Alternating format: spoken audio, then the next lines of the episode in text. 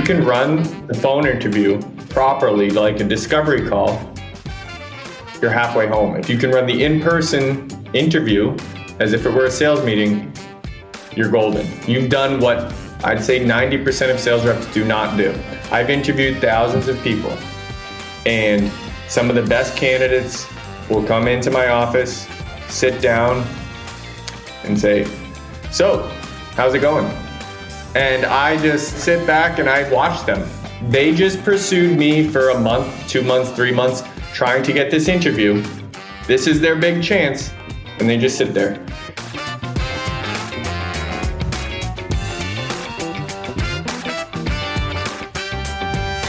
Hi, friends. Welcome to the Sales Enablement Podcast. I'm your host, Andy Paul. That was John P. Davis. John's the author of the book titled How to Get a Sales Job. And that's what we're talking about in this episode, how to get that sales job you've always wanted. In our conversation, John and I get into what makes interviewing for a sales job so unique compared to other types of jobs, and why getting a job is a lot like sales itself. And John breaks down what you need to do to help the buyer, which in this case is the hiring manager, make the right decision. We dig into the steps John believes that you need to take as a candidate to capture the attention of the hiring manager and to make yourself stand out and become the preferred candidate. We also dive into how to effectively tell your story in an interview and the pitfalls you want to avoid. So all this and much, much more. But before we get to John, I want to remind you to subscribe to this podcast wherever you listen to it. And if you subscribe, we'd certainly appreciate it if you could also give us your feedback about how we're doing in the form of a review. So thank you. All right, let's jump into it. John, welcome to the show. Thanks, Andy. Thanks for having me. Happy to be here. Well, it's a pleasure to have you here. You're joining us from where today? Downtown Toronto, Toronto, Ontario, up in the Great White North. Downtown Toronto. And how's is it still white north, or is spring sprung? It's it's springtime. It's probably fifteen degrees Celsius, which is, you know, maybe mid fifties. So it's it's summertime for, ah. for us Canadians. We're out getting the sun, getting your tan. Be careful. You you need you got to be careful getting too much sun. So yeah. All right, we're going to talk about a book you've written titled How to How to Get a Sales Job. That's so intrigued by the title because it's pretty direct. How to Get a Sales Job. So why? Why this book? What what inspires you to want to write this? Well, there's two things about the book. It's it's it's kind of come around organically uh, throughout my career, and I think the main reason was I started off uh, not in sales. Most people my age have been in sales their whole career. I started off in finance. I worked at a couple banks, yeah. doing finance, accounting. I did my M B A in finance. My parents told me to go to college for finance and economics. And I did a kind of a early stage transition into sales. Uh, I did that when I was about twenty-five, and I have not looked back. So why? You're in finance. Why why would you jump into sales? I know, I know. So so when I was in finance, I found that it was it was a good job, right? They they pay you a, a nice salary and bonuses, but I got to the point where I was content with the job, but the pay was not really fitting for what I was doing. And I'll give an example. I was making X, I think I was making, call it fifty thousand dollars a year, and then we would get annual salaries. One of my early experiences, I went into my boss's office for the bonus announcement, and he said, "The bank's not doing too well. We're not going to do a bonus this year of ten percent. We're going to give you fifteen hundred dollars. I did the math real quick. It was like thirty dollars a week that I earned through that bonus. So then I pursued other ways. How can I get ahead? How can I get a promotion? Oh, well, you need a graduate degree. Okay, let me sign up for that. Oh, well, you need seniority. Okay, I have to just age, I guess, overnight. So there were all these restrictions and hierarchies and rules around the pay at the bank. Right. That was kind of what was happening to me internally. And outside of the bank, I was talking to my friends. And I talked to one of my friends, and he said, "I just got this huge commission check at work." And I said, "Well, what do you mean a commission check?" He's like, "Well, they, they pay me to sell things. They pay me to get contracts signed." And I said, "That's very interesting." So that was my first kind of mm-hmm. taste of, hey, there's more, there's more compensation out there. I just have to look for it. So what type of sales did you jump into?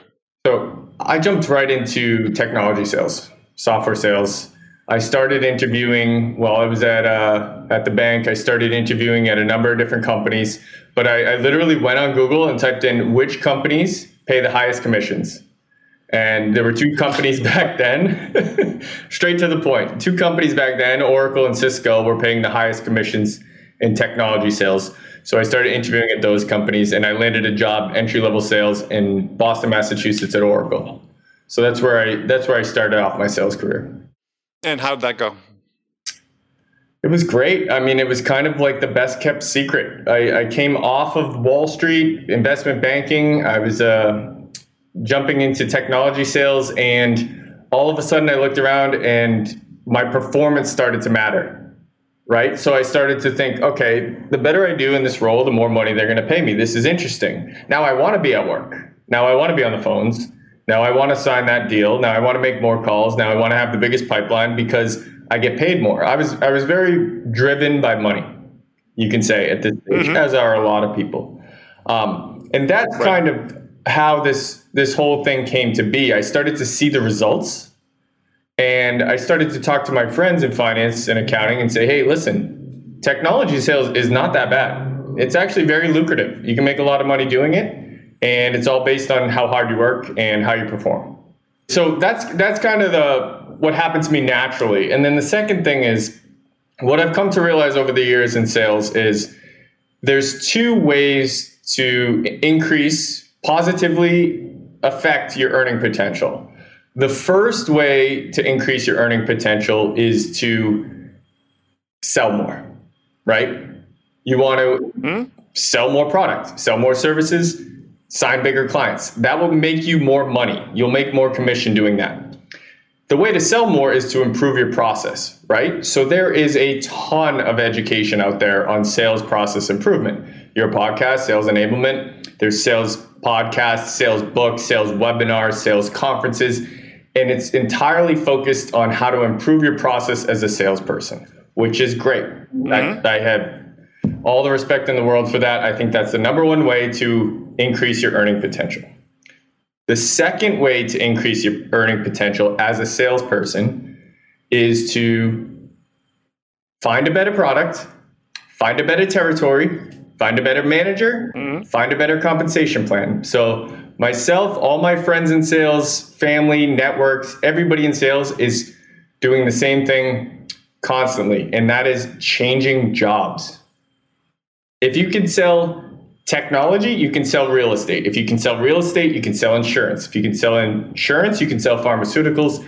It all just comes back to selling as a process. Now, the, the big difference that I realized, and this what this is what made me write the book, Andy. Everybody's focused on sales process improvement. Reps everywhere. That's people study it. They go to school. They take professional selling courses.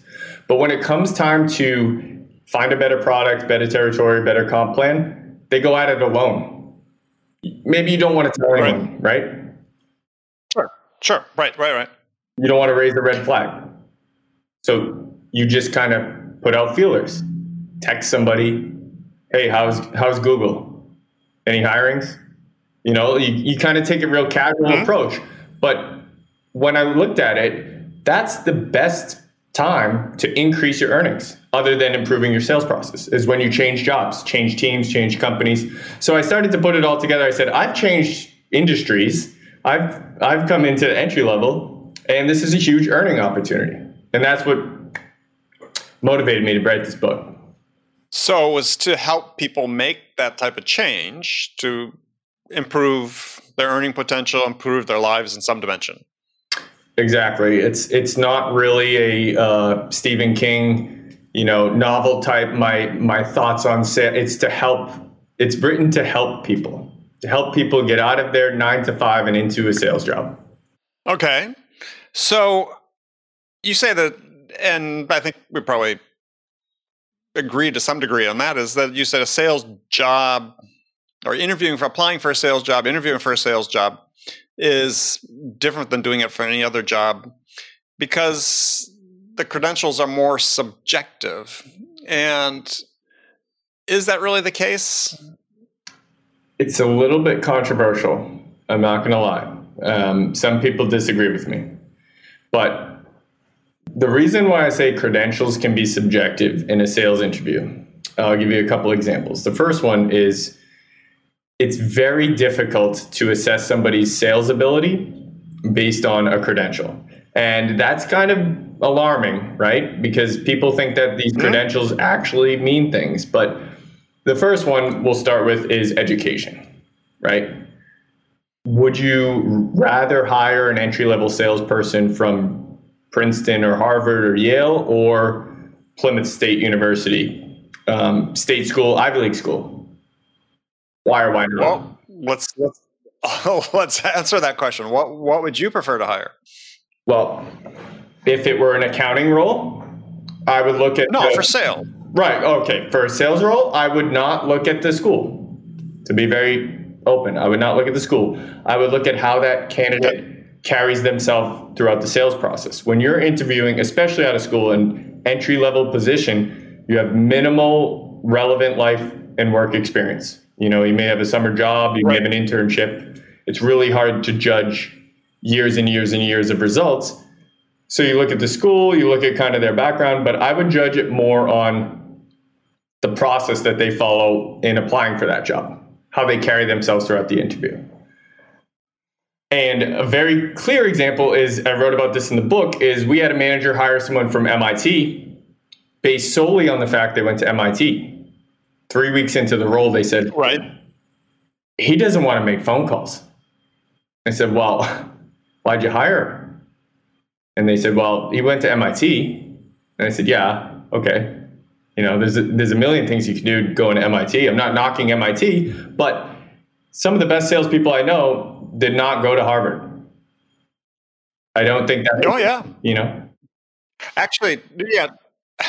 At the beginning of my career, I sort of faced the reverse discrimination. So when I was applying for my first job, and I went to Stanford as an undergraduate, is the manager of this branch sales office for this large computer company that I was interviewing with, he said, I only have ever, ever hired people from state schools. And he said he had never, ever hired anybody from Stanford or a similar school because he thought, yeah, probably like the M I T. Why would they be interested in making calls? Why would they be... And so I, I had to go to great lengths to try to try to persuade him that that uh, he should take a chance on me. It's it's you know, Andy, I've experienced similar things. I've interviewed before, and they've said, well, "Why do you have your M B A?" And they were almost thrown off by by having a graduate degree in business, because most sales reps don't have that. Um, that was kind of a similar experience. Now, on top of education is the easy one, right? We could talk about this school versus that school all day long. It's it's not that it doesn't mean anything if you go to a Ivy League school. It's just that it can be subjective in the interview process. But the next thing that's very controversial is, I think, performance can be subjective. I I agree. Okay. Well, I think this is one of the big. I think this is one of the big issues that confronts us in sales. Not everybody agrees that it's such a big issue. I do. I and I posted about this on LinkedIn a couple, few weeks ago, and and. Yeah, people were a real mixed mind about it. And the idea was, is that, look, we need to find a way, using our ability to craft algorithms and process data, and say, look, we need to be able to look at, and I'm talking about entry-level jobs. I'm talking about, you know, people, people you wrote the book for that are, you know, career changers, um, is to say, look, must be a way to be able to look at somebody's past performance data, terms of not just how much they sold, but the types of deals they sold, the types of companies they sold to, um, yeah, again, size of deals, so on, and normalize that data across industries and come up with, I called it a sales credit score equivalent that I says, like look, and I'm not trying to reduce people to a number, but the fact is, people, you're already reduced to a number, whether you think you are or not, is that somebody could take with them and say, look, and this was motivated in part by a lot of conversations that people had about, look, I want to move from, to your point, I want to move from real estate into selling software. I want to move to a SaaS company. And the first question, and people post about this ad nauseum on LinkedIn, is, is I can't even get in the door because the first question is, well, you don't have SaaS experience, or the first question is, do you have SaaS experience? And I'm like, well, gosh, we're just qualifying all these people that may have capabilities to do well in a job just based on the superficial thing, which is, do they have prior experience in that industry, as which is similar to like what school they went to, right? So it must be a way to gather this data that people have accumulated during their career and normalize it across industry to have a way of assessing someone less subjectively. It's it's spot on. I, I can't explain enough when, when somebody says, well, they don't have SaaS experience. Okay, great. Can they sell? Well, you know, they don't they don't sell software, so I'm not sure that they'd be a good fit. What I've come to realize, and it fits in with your sales uh, credit rating, is sales is all about a process. It's at its core, sales reps can change industries, companies, and jobs if they follow a process. The best sales reps in the world can be dropped in any organization, in any industry. You go to them as the manager and say, here's our sales process, run it. And run it effectively and run it repeatedly. You don't need to know if you're selling, I met a guy who sold uh, Tomahawk missiles to the government. He could probably mm-hmm. sell cars. If he can figure out that sales process, he can figure out the next sales process. I like to think the same. So whenever somebody comes at uh, entry-level sales rep and says, you don't have experience, it's not necessarily true. It's it's do they have experience with the product?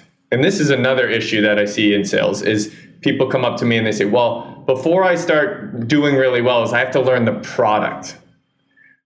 I was at Oracle. There's thousands of products. I was not a product person. We had specialists mm-hmm. to help me. I ran the process and brought in the technical specialist when we got to the product. You know, it's mm-hmm. you don't need to beco- become a, a certified product expert to sell. You need to prospect, set up meetings, have conversations, communicate, sign contracts, and move on. That's that's the core process in sales. Um, I was going to say, Andy, just one last thing on performance is aside from experience, I've interviewed people who come in and say, yeah, two hundred percent of quota. And that's misleading. It's so misleading. Um, it's, you know, the person who said that to me, the most recent one I can remember, I broke it down and they had, they had two deals that year. One was five percent of their quota. One was one hundred ninety-five percent. The one hundred ninety-five percent was the biggest deal in company history. Their senior vice president helped them run it from start to finish. And it was already in the works when they joined the company. So if you take out this bluebird, as everybody calls it, they hit five percent. Now my H R is saying, John, two hundred percent. And I'm saying, no, it's five percent. Right. So at that point, it's more about the interviewer as opposed to the candidate, right? Is, is yeah. What was your advice be to that candidate that you just interviewed in terms of how he or she should prevent, present themselves differently? Right. Great question. So when you're presenting yourselves, yourself to an interviewer, you want to talk about the sales process, how you found deals, how you found opportunities, how you generate demand, how you prospect, how you open a million doors. And in that case, you would rather, you would much rather talk about the five percent of your quota, that that deal, had you found that on your own. That would be a much more productive way to spend your time in an interview, because a sales manager is the best sales managers in the world. There's a lot of sales managers out there, some poor, some, some good, some great. The best sales managers want somebody who can follow the sales process and go run it. If, if you can prove that in an interview through experience, then you're going to fare a lot better than the person who comes in and says four hundred percent I'm hired, right? You, you want to show process. If you have no experience, this is where the challenge is. And I get into this a lot more in the book. The challenge is if you're out of school and you've never done this before, or if you're coming over from finance like I was and you've never done this before, you need to talk about times in your career where you've prospected. You've talked to people on the phone, you've reached out LinkedIn, you've sent outbound emails, you've followed up, you've responded with next steps, you've set meetings, you're able to manage your calendar, and you've got people to do things that you want them to do. Maybe you haven't closed a million dollar deal, but you've closed people. You've asked for something and got it back in return, what you want. So you have mm-hmm. to kind of find those, what I call sales related activities in the book. Things that are related to sales that you can talk about in terms of an actual sales process. And so what's your advice? I mean, I agree. I mean, I think that that you're much more, much better off as a candidate talking about, yeah, things that sort of reflect your own personal process, let's say, uh, and the way that you're getting things accomplished.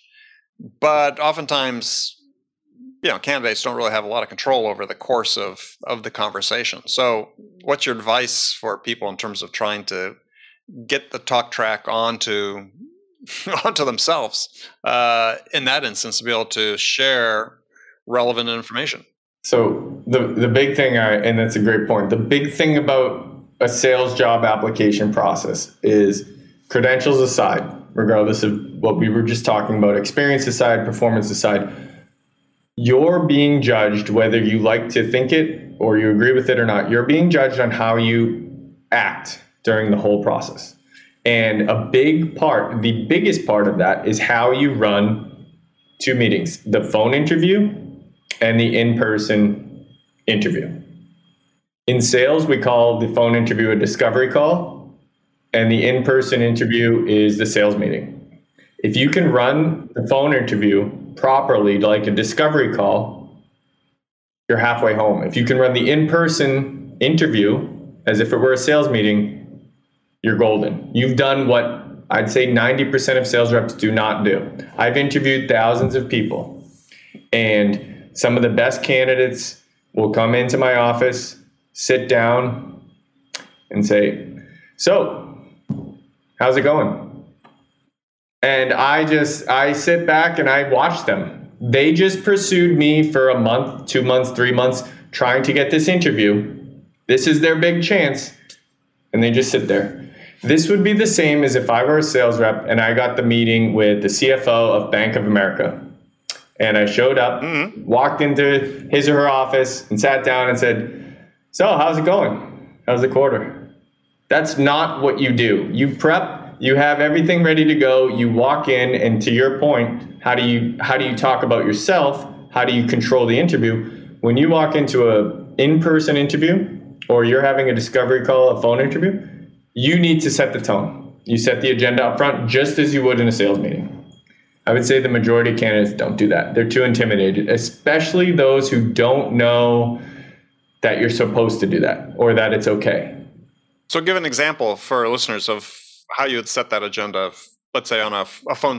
The phone interview is somewhat problematic because oftentimes those are delegated to lower people to do screening interviews that, uh, yeah, I know, and I've talked to people that are sort of thrown off by the fact that, yeah, you know, it's sometimes even H R does those screeners.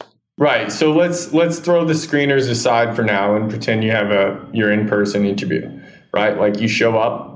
The person. Well, no, let's, let's let's keep the phone interview. If if again, because you have to, regardless of who's conducting it, you want to get by that. So, what's your best advice for things you should say, ask on those screening interviews? So, when you're on a phone screen, when you're on a phone screen, you need to treat it like a discovery call with a potential customer.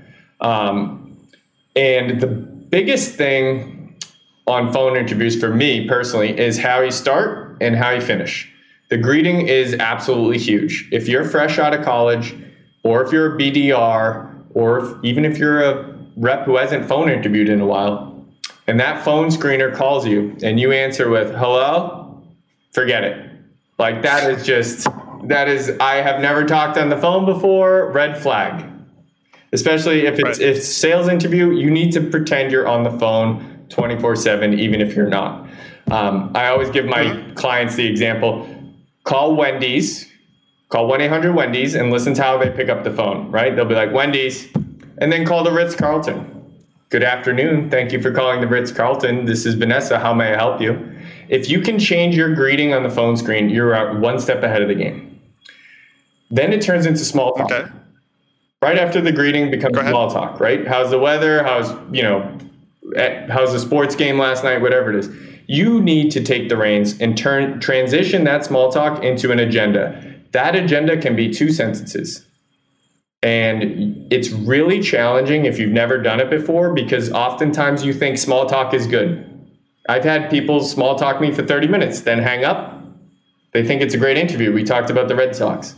But what the screeners are looking for, what the hiring managers are looking for, is somebody to say during the small talk. So anyways, I thought I'd take a couple minutes today, talk a little bit about myself, my background, and then we can turn it your way and talk a little bit more about the role. Does that sound okay?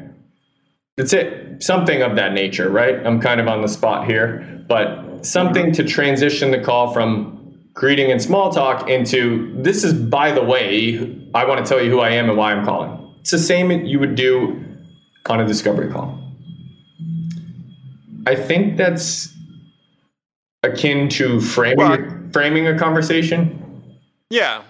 Well, I mean, I think a question that I that I have, because, and Grant, I haven't interviewed for a sales job. I had my own company for a long time. Haven't interviewed for a sales job, but I've interviewed for, you know, consulting clients. I think it's very similar, you know, trying to get hired as a consultant is, to your point, is I recommend to people that they be armed with that first question. Oh, yeah, you're going to do a little bit of small talk, but that transition, I understand you desire to set an agenda and you can sort of do that, but I certainly wouldn't lead with myself. Yeah, I, I, I have a resume in front of me. I'm, um, don't need somebody to, at least my preference, I don't need somebody to summarize that. I want them to show that they've done a little homework, they've done a little preparation, have some insights into the company or whatever, and yeah, throw a question out first. You like the question out first? Yeah. I mean, if you, if you're, if you're going in cold and you've never spoken to this person and then you're not sure if they have your resume, then you might want to introduce yourself. But if you, if you've submitted it and you think they understand your background and you kind of chatted through email, yeah, I think, I think I could see that. But, um, regardless of if it's a question about the company or a, a current event or just a basic introduction, It's it's on the candidate to take the reins. If if you leave it in the sales manager's hands or the H R screener's hands, I've been in interviews where they say, define the word integrity. Ten minutes later, you're talking about which animal you would be, and you're like, what are we talking about here, right? Like, there are those types of interviews too. Sure. Well, but if they're determined to do that type of interview, you're probably going to end up answering some of those questions anyway. But I, I agree. I mean, I think that that if you want to control, at least my belief is, if you want, like, it's much like a sales interaction. To your point, precisely, this is the way you should be considering it if you're going, if you're in sales, especially again. Let's talk about the job change people. So there's have some sales familiarity. Is yeah, you need to set the agenda, but you also the way you direct the conversations by having your questions prepared. Questions. one hundred percent. A big, so after the introduction, the majority of the phone call is going to be the Q and A is what I call it. Questions and answers. And it's not one-sided. You can ask your own. Yeah. I mean, if I were a, as a hiring manager, actually, I'm, I'm less likely to be proactively asking questions as much as sitting back and waiting for them to ask. Yeah, I'm going to judge people on the quality of questions that they ask, because in sales, for me personally, this is the most important thing they can do is, as the seller, is I want to find out if the person is, as I said, prepared and has some ability to form, you know, insight and ask an insightful question about the other party they're talking to. Right. And, and Andy, so what you're describing is the same concept as a discovery call. If you're going to call a prospect, you're not going to just talk to the prospect about the weather. You're going to have insightful questions about their business challenges, their issues, their previous experiences, what they do in terms of procuring software or, or whatever it is you're selling. And when you're on the discovery call or the phone interview, yeah, I think a very powerful way to run a phone interview or to run the questions in a phone interview is to ask questions like, um, how many sales reps do you have in your organization? What's the average life cycle of a deal? How, what's the quota? How many deals a year do you expect? What's the, uh, you know, typical demos in a in a month that you expect? Is it two, three, four, ten? Trying to figure out that path of, okay, what am I walking into here? What's your sales process? What's the what's the metrics behind um, what I'll be accountable to? I think that's that's a very when I when I have somebody who's asking questions like that, I understand immediately that they know that they're going to be responsible for a number and that they're going to have to be out there selling. I would agree with that. Yeah. Well, I mean, but, but again, if, if you're, and I've, I've had bad experiences with this. So, you know, it's with people changing jobs who, who were productive at one organization and, and came to a new one that, you know, and I hired them and they just, yeah, suddenly it's like they forgot how to make calls and so on. You get those, but yeah, I'm, I sort of assuming, again, we've done some checks and the person seems like they have basic capabilities. Yeah, I'm really focused as I, I, I would, what I would have do and what I would sort of have people think about is that, you know, when you're getting on the call for, say, a screening interview, and it could even be for a uh, in-person interview, is, you know, somebody says, well, you know, tell us about yourself. You know, I would, I would ask the question, well, is there something in particular you saw on my resume that you'd like me to go into more detail about? You know, at, at all costs, try to avoid giving a, a lifetime summary again about yourself. And because surprisingly, you may find that these people aren't prepared for the interview. And I think sometimes it's a good strategy as a, as a seller, if you're interviewing for a job, is to push back a little bit. It's, it's a good, it's a good idea because, um, Uh, a lot of sales managers may not be as prepared as you think for the interview, especially if you're entry-level sales and there's fifty sales reps in that organization. They may have interviews all day and they may be pulling your mm-hmm. P D F out of their inbox ten minutes before they call you. They might not even know where you're from or where you went to school. And it's not... It's not a dis- sign of disrespect. It's just sales managers have other priorities, forecast, pipeline, opportunities, and revenue. So, yeah. Yeah. Well, and by the same token, I think that if, again, if you're interviewing for a sales job and you sort of get that first question, you could say, okay, again, if you're a more experienced rep, but even let's say if it's an entry-level job, is is it's okay to say, when they say, well, tell us something about yourself, say, well, if you don't mind, if I might, do you mind if I ask you a question first? And then throw your question out there.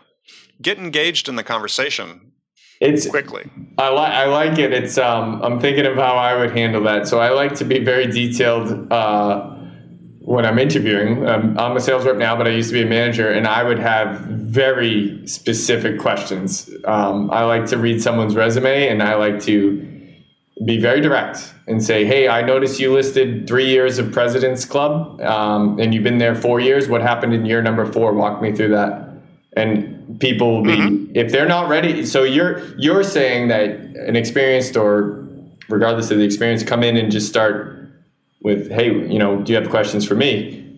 That's a very different type of interview where well, I would, gonna, I would be ready. I would always try to start with my question as the candidate is to get my question on the table first to start the conversation, because then one thing will lead to another, because, you know, as much as, as candidates are interviewing for jobs, you know, the, they're also interviewing the company. Right. And I think that too often when you're interviewing for a job is you're already only think in the context of you're trying to get get something from the company. Are you trying to get that job, as opposed to taking the perspective is, well, I have something of value to give them, And part of what I'm here for is to understand whether this is the right place for me to be able to show the value that I have and help increase the value of this entity. So as a seller, if you're just going in as a, if you're only going in as a supplicant, thinking that you're going to get something, then I think, you know, you're not doing yourself a, a service, as you need to think about, hey, is this the place that I want to spend time in, that I think is the right place to benefit from the value I can bring to the organization? It's, you know, it's killer when you can do that effectively. Um, I talk about it in, in the book and talk about being desirable, not desperate, being positive. Too many, too many candidates will come in and think that interviewing for a job is a negative experience because they have to talk poorly about the situation they're leaving, or they have to be yes, yes, yes, Mister Interviewer, Missus Interviewer. But you're right. Having that confidence of I'm a top seller. I know how this stuff works. What's in it for me? Tell me a little bit about your organization. That's also a very effective, effective uh, technique.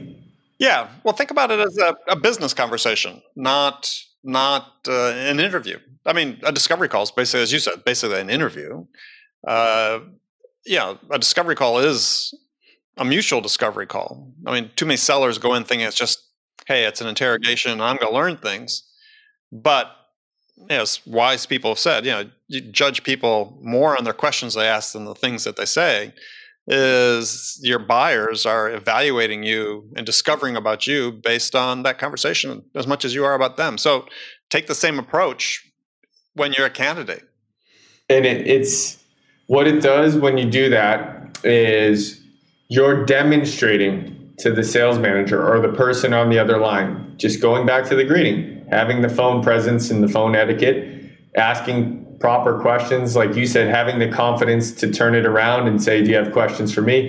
That's showing that you understand how to run a, a phone screen yourself. You've run discovery calls. You, it's it's more more a sales type call at that point versus um, please hire me.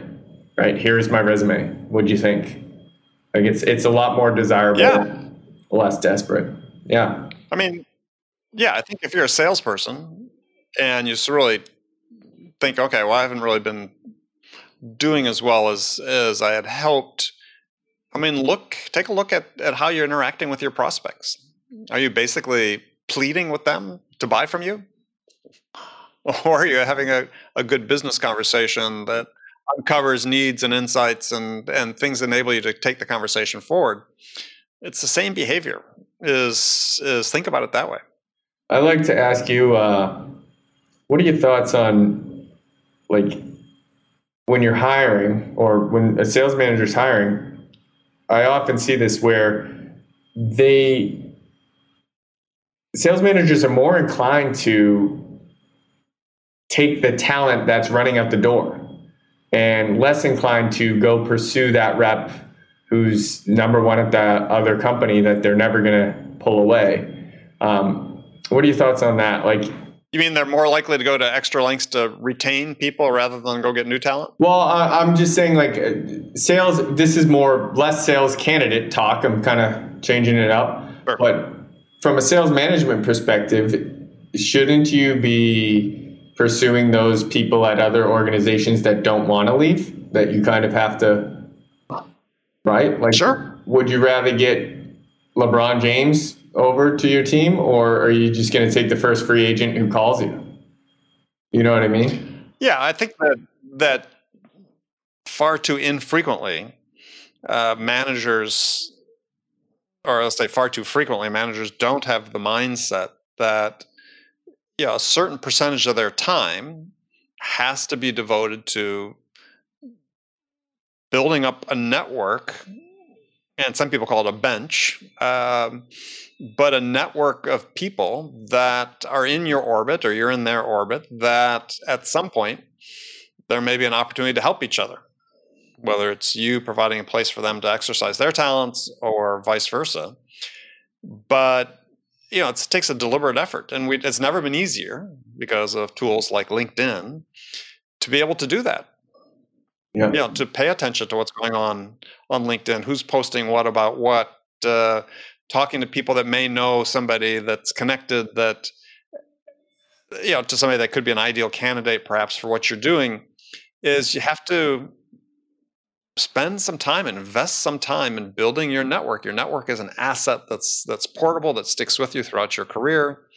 And again, it's not just a matter of what people do for you, but it's how can you help the people in the network that at some point may be to your benefit. So yeah, I think as a sales manager, spend, you know, some, about a, probably a third of your time should be spent on this idea of capacity building, right? What am I doing deliberately to build the capacity of my organization to achieve the goals that we want? And I don't talk about that in the context of sales training and, and development, which is another part of their time, but just, yeah, finding the right people is a big portion of that. It's it's huge, and you nailed it with network. Um, when you're looking for a new sales job, I don't care if you're twenty years old or sixty years old, when you're looking for a new sales job, which you will be, it's one of the uh, careers where people change quite a bit. You rely on your network heavily. Yes. Heavily.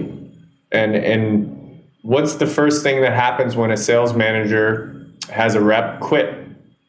They go right to their team, and they go right to the manager or the H R team, and they go to their network and they say, oh, I have an opening. You see it all the time on LinkedIn. People mm-hmm. say, I'm hiring, right? They're putting it out there to their network and saying, I have an opening. So if you have a strong network and you build a strong network over the years, you're going to have a, a much easier time getting in front of the hiring managers. It's just, it's a very... Uh, yeah. Well, it's it. I know some people might hear that and say, well, that sounds bad because I'm not connected. How do I you know, get equal access to those opportunities? Uh, sure, there's an element of that, but you're talking about sort of mid-career changes is... It is part of that dynamic. You know, if, if somebody knows somebody, you know, companies have referral bonuses, right? Oftentimes, you know, structured programs to pay people for referring candidates that become employees.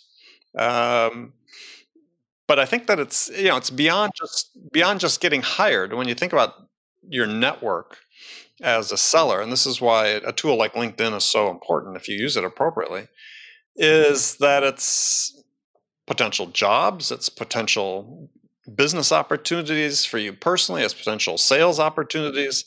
I mean, this is your network should be the engine that drives a good portion of that throughout your career, and it should only become enhanced as you grow.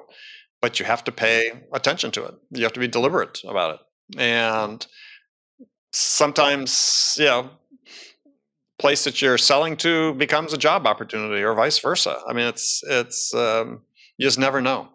You have to be deliberate. Especially if, if you're new to sales, or if you're a college student looking for your first job. Let's say you go to UMass in Boston and you're graduating and you want to be a sales rep.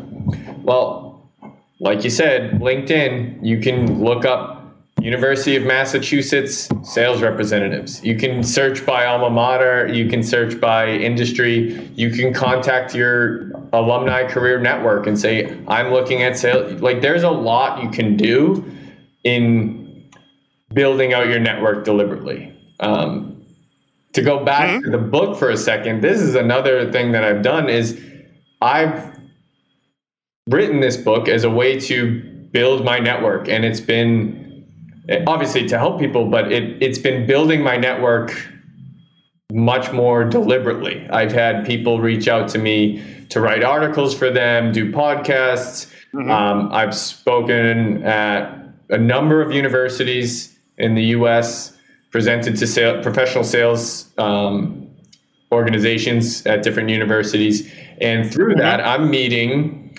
um, younger people trying to graduate college and get into the sales industry. So it's, It's uh, it's something you have to be deliberate about.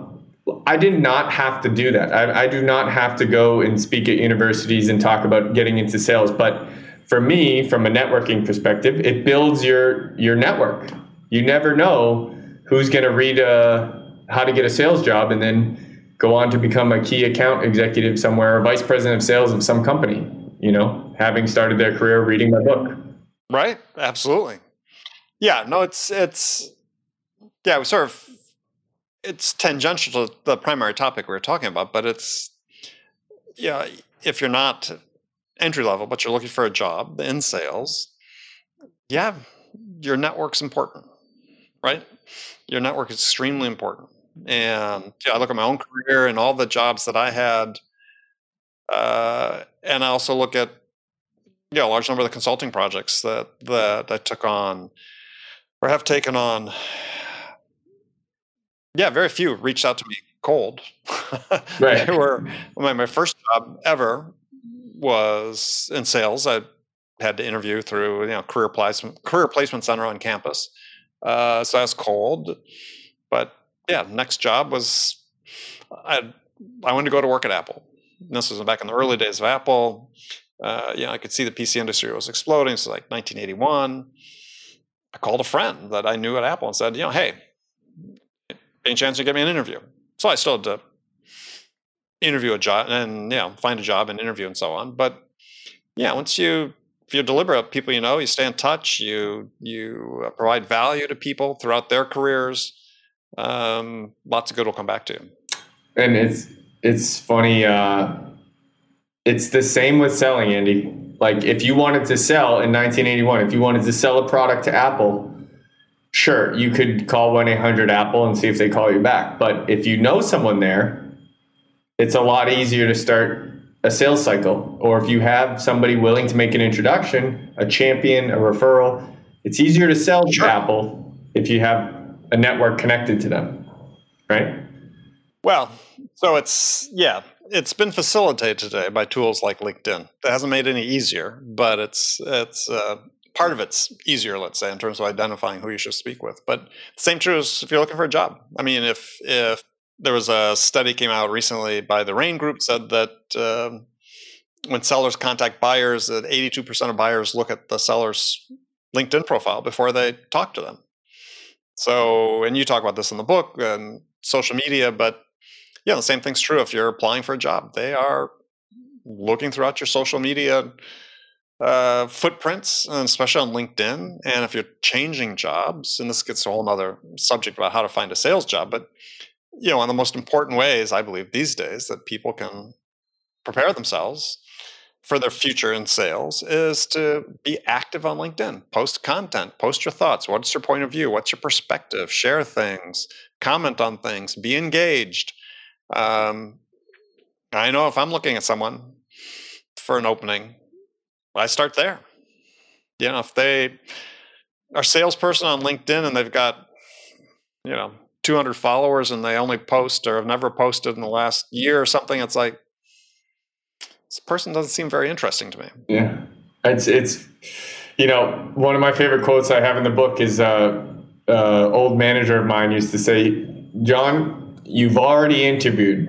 So if there was an interview going on in the office, he'd say, I have an interview today. And I'd say, oh, that's interesting. And he'd say, yeah, you've already interviewed them. They've already interviewed. And he always said that. And it hit me one day and I was like, I know what he means.